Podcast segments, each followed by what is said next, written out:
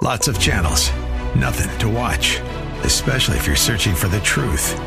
It's time to interrupt your regularly scheduled programs with something actually worth watching.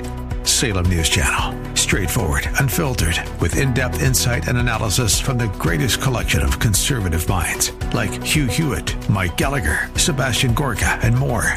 Find truth. Watch 24 7 on snc.tv and on Local Now, Channel 525. God says, You want it to be about your kingdom? Go ahead, big boy. See how that works out for you. Meanwhile, get on all fours and find something to eat. And you better start acting like one of the animals of the field because that's your only hope. Welcome to The Barnabas Effect with Paul Purvis, Senior Pastor of Mission Hill Church, a multicultural, multi generational, multiplying church focused on shining the light and love of Jesus like a city on a hill. You're invited to visit any of the three locations in Temple Terrace and Tampa. For information and locations, visit missionhill.org. That's missionhill.org. Now, with today's message, here's Pastor Paul Purvis.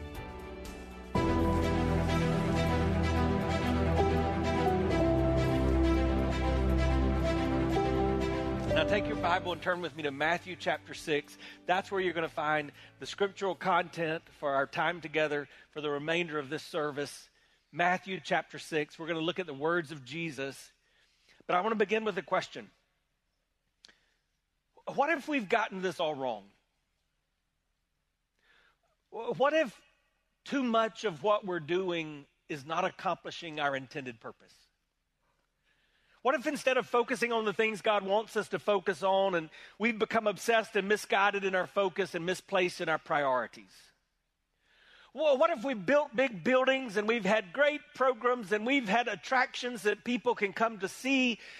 We've even call ourselves the church, but we've not built his kingdom. Do you remember the story of the Choluteca Bridge in Honduras? I mentioned this a while back. The, the Choluteca Bridge, it was a, a 500 meter bridge that was built in 1998. It was a Honduran engineering and architectural masterpiece. It was built to withstand high winds in that part of the world that gets devastating storms. And they did that year, 1998. Hurricane Mitch came into Honduras, and it was devastating. And at the end of the hurricane, when all the wind and water had settled, the bridge was still standing, but there was a problem. The roads were gone. On either side of the bridge, there was no longer roadways. In fact, there was a bigger problem. Up under the bridge, that river that had spanned 300 feet was nowhere to be found. The hurricane had, had carved a new path for the riverbed, and so this bridge was literally a bridge over dry land with no roads on either side. It was a bridge to nowhere. And so the Honduran leaders, they had to come up with something. What, what do we do in light of this? And they said, Should we try to redirect the river? should we carve a new path and, and try to play God and make the river go where we want it to go? Or, or should we just abandon the bridge? Or, or should we maybe build a new bridge to make it better?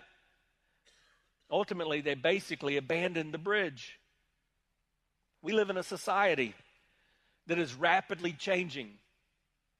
The people we serve are looking different. Our world, the culture around us, is, like a riverbed that's not where it once was. And we, the church, who are supposed to be a bridge to our communities, a bridge to those who need the hope of Jesus Christ, too often, based on statistics, which tell us all across this country, churches are closing, hundreds of them every week. Too often, our churches have become bridges to nowhere. We're not accomplishing the very purpose that God created us to accomplish. We're, we're not expanding His kingdom. So, so what do we do? Do, do we try and, and make culture come to us? Is that the answer? like moving the riverbed back to where we want it? Do we abandon our mission? Do we say this bridge no longer works? Do we try something new? I, I, believe the answer is found in one of the first verses that I memorized as a child. Let me first say it to you as I memorized it in the King James Seek ye first the kingdom of God and all his righteousness, and all these things will be added unto you. And now let's, let's say it together as you see it here. But seek first his kingdom and his righteousness, and all these things will be given to you as well. I think that's the, the secret. Keeping the main thing the main thing. Making sure we're focused on what God wants us to be focusing on. Seeking His kingdom. Living our lives for the kingdom. But how do we do that? Well, as usual, Jesus does not leave us empty handed because that charge at the end of the chapter comes after He has instructed us how to achieve what He wants us to accomplish. And as usual, the pathway, the method we get there is through prayer. Jesus said it, so it shouldn't surprise us. The best things in life come through prayer because it aligns our hearts with the heart of God. It aligns our desires with the desire of God. That's why the psalmist would say, Delight yourself in the Lord, and he will give you the desires of your heart. Why? Because he's some genie in a bottle? No, because when you delight yourself in the Lord, then your desire becomes his desire, and he says, Sure. Why don't I let my will be done in your life? And so the disciples came to Jesus and, and, and they wanted to know how to get there. And a lot of times that's why we come to church. That's why we open the Bible. That's why we listen to preachers or we read books. We want to know how to get there. How do I get that which heavens has declared down here in my life? And so they said to Jesus, Teach us to pray. And in Matthew 6, verse 9, Jesus said this This then is how you should pray Our Father in heaven Hallowed be your name. Your kingdom come, your will be done on earth as it is in heaven. Give us today our daily bread and, and, forgive us our debts as we also have forgiven our debtors. And lead us not into temptation, but deliver us from the evil one. And, and though it's not in the earliest manuscript, somewhere in history, the church, the early Christ followers, begin to pray that postscript that we pray at the end of that model prayer For thine is the kingdom and the power and the glory forever and ever. Amen. Today, I, I want to talk about how we live for the kingdom, how we get this right, how, how we don't waste our time investing in those things that really don't matter. So, in order to do that, why in the world will we just talk about it without first talking to God about it? And when I'm crying out to God for His will to be done in my life, for His kingdom to come in me, I sometimes just hold out my hands, and you may want to do that because I just want to be open handed before Him. And, and I want to cry out to God on our behalf. And when I get to the end of this prayer, what I'm going to invite you to do is, if you know it, to pray that model prayer with me.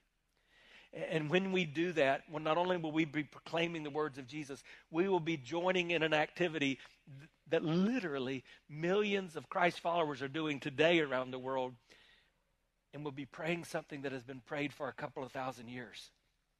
So let's pray first. Father, in the name of Jesus, I just want to say thank you. Oh, thank you for this day. It is the day, God, that you have made. And so I rejoice. I'm glad in it. And I just thank you for how, uh, how God, you have, in this service, worked fresh and new in my life. I thank you that you're a God who speaks and that we are not left silent by you. So, God, we ask that you would do that once again today. And oh, Lord, first I need to say, I don't understand it. It seems to me like this preaching is foolishness. And I know my life, so I know I'm unworthy. So I, let, I pray that my words and my thoughts would be pleasing to you, and this would be used as a pathway to redemption. But God, as I speak, I, I pray that that, in combination with your words, would give us what we need that we've not obtained. Lord, you would teach us what we need to learn, and that you would make us new. Create in us, oh God, a new heart. Renew a right spirit within us. Lord, let us understand what it means to get this right. We don't want to waste our lives. We don't want to be a bridge to nowhere. So, Lord, even now, teach us how to pray. As, as, you taught your disciples when you prayed, Our Father who art in heaven, hallowed be thy name. Thy kingdom come, thy will be done on earth as it is in heaven. Give us this day our, our, daily bread, and forgive us our trespasses as we forgive those who trespass against us. Lead us not into temptation, but deliver us from evil. For thine is the kingdom, and the power, and the glory forever. Amen. Amen. Would you give God praise again today? Jesus' plan for how we experience the kingdom life, how we live for the kingdom, is that in prayer we ask his kingdom to come in us. Literally, the words mean, Lord, bring your kingdom to me.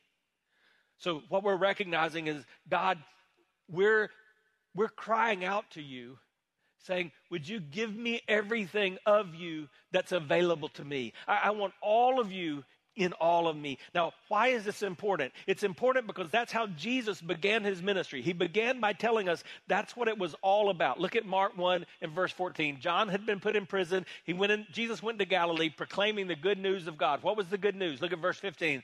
The time has come, he said. The kingdom of God has come near. Repent and believe the good news. So the time is here. Say the time is here.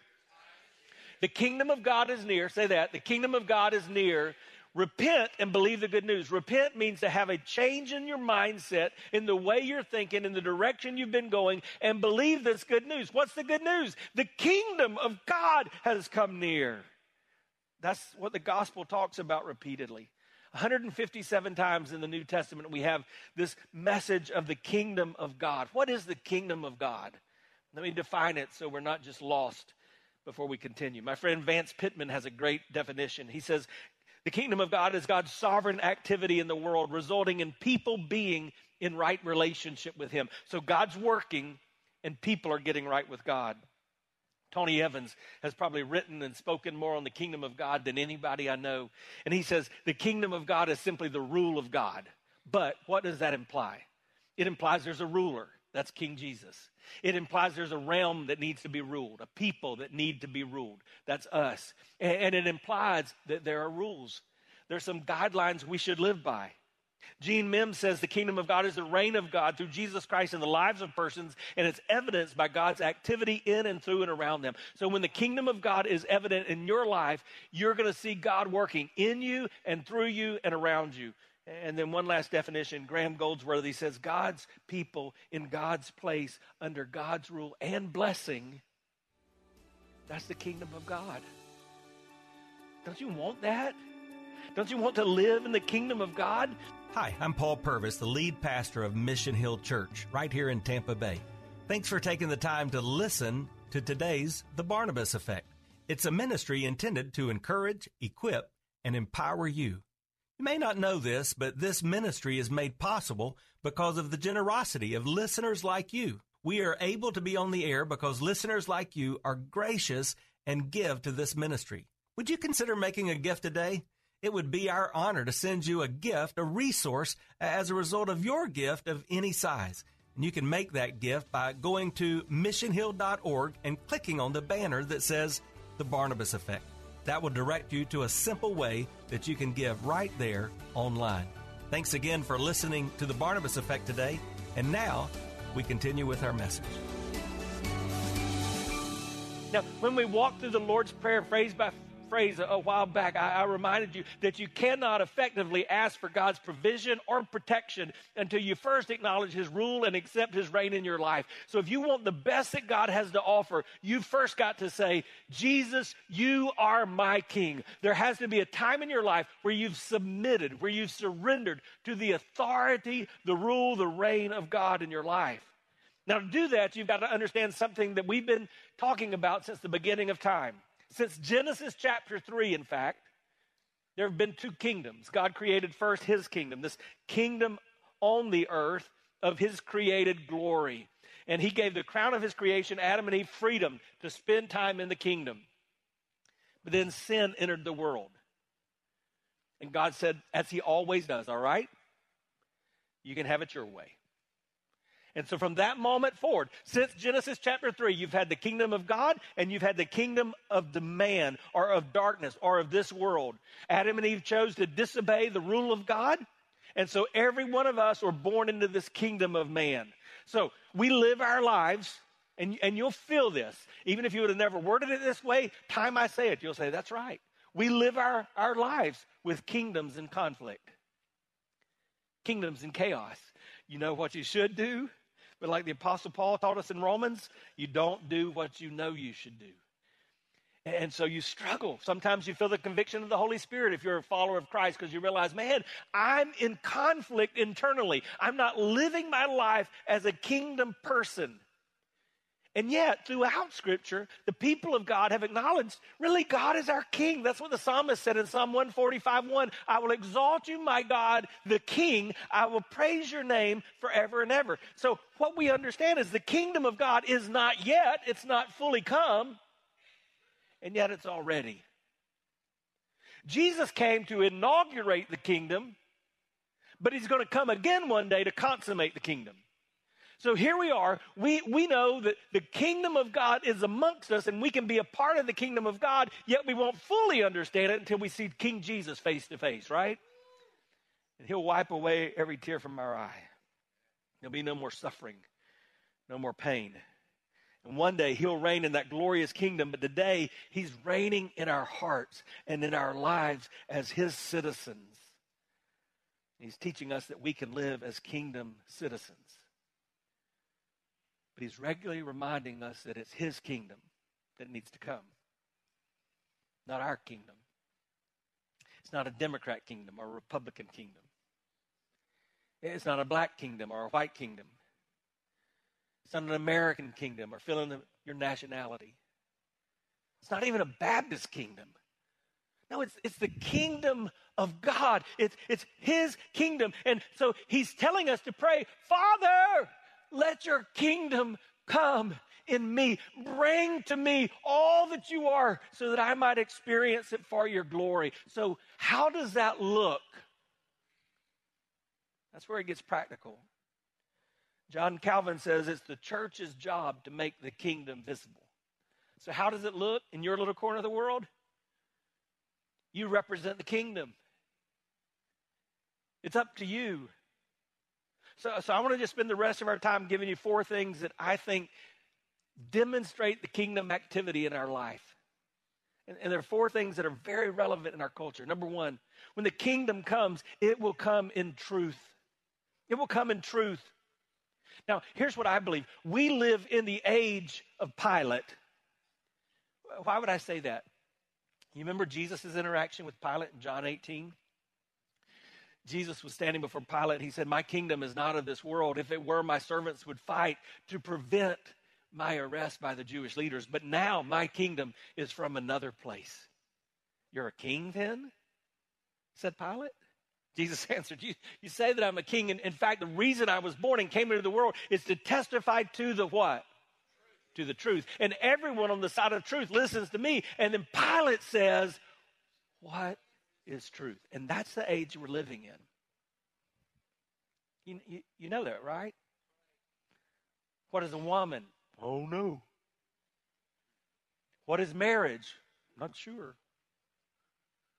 What is your identity? Whatever you want it to be. And we've forsaken truth. But what Jesus is saying is when his kingdom comes, there is absolute truth. And we know this even from the prayer. We know it from the prayer from the beginning because in the beginning he says, Our Father who art in heaven, holy is your name. What does holy mean? It means different, it means set apart. How do I know something's different? Because there's truth and there's falsehood. We also know it's truth because he said, Forgive us our trespasses. How, how do I know to, I need to be forgiven? Because there's right and there's wrong. He, he also says, as I forgive those who's trespassed against me. How do I know I need to forgive others? Because I feel hurt because something that is not true has happened to me. He even says, Lead me not into temptation. How do I know I shouldn't do something? Because there's truth. All of Scripture tells us that God is about truth. Jesus says, I'm the way, the truth, and the life. We're, we're, told that His Word is truth. We're told that we should worship Him. And how? Spirit and in truth. So we must be people of truth. We don't get to make up the truth. And, and while this kingdom is not a political party and won't be built in Tallahassee or in D.C. or in our city, you do have a responsibility in this world you live in to stand up for truth. This is election week. As I go to vote, I'm going to be basing how I vote on the truths that I find in God's Word. How in the world could I vote for candidates that stand in opposition to truth? They don't get to make up truth either. We are people of truth. This week, the Bishop of Oxford, England, has come out in favor of same sex marriage. He said that his concern is that the church is out of step with society. In other words, society is believing something different from the church, and he's illustrating what is true. If the church is not salt and light, if we don't influence society, eventually society will influence the church. Let me just say something loud and clear. In this church, we're going to stand on truth. And we believe that truth is found in the Word of God. We don't base that on our feelings. We don't base that on polls. We don't base that on the ideas of the day. We base that on His truth. Why? Why would we do that? Why make a stand? Because truth changes things. This week I was meeting with my dear friend Linda Unford. I, I got to know Linda 12 years ago as she scheduled an appointment with me. I was a new pastor, and she was in charge of MAD. Now, if you don't know what that means, she wasn't mad, but MAD as Mothers Against Drunk Driving. And, and for years, they had met in our church, and they had a candlelight visual in the holiday season, just remembering what had happened. And, and she just wanted to check with the new pastor to make sure that they could still do that. I said, absolutely. In that first year, I kind of gave a greeting and I went, and it was so sad. I wasn't mad, but I was sad because I heard story after story, and there seemed to be no hope. And, and I just thought, man, how do you face life's tragedies without hope? And so after that, I met with Linda and I said, man, I want us to do this, but please, if we do it again, can I just share hope? Can I share that in the midst of what's made us mad or what makes us sad, that Jesus gives us hope? And Linda said, That sounds good to me. And I'll, I'll never forget that, that next year we kind of affected the music a little bit. And in my short message, I, I gave a message of hope. And Linda just loved it. And, and, and the more we did that, Linda began to kind of peek into our church from time to time. And, and one day she saw Pastor Nick out in the community and, and, and she just knew she needed to talk to him about something. So she scheduled a meeting. And I'll never forget the day that they too came walking out of his office. And, and Pastor Nick said, Linda just prayed to begin a relationship with Jesus Christ. Not long after that, Linda and Carl started coming more regularly to our church, and Linda and Carl both walked through the waters of believers' baptism and, their life has been impacted. And so this week, when I was meeting about this year's Mad Visual with Linda, I said, Linda, you have a story that, that is so encouraging to me. Linda came from a Catholic background, and she said, one day, as she just continued to hear the truth of the gospel here, she began to realize that everything she had heard growing up was not right.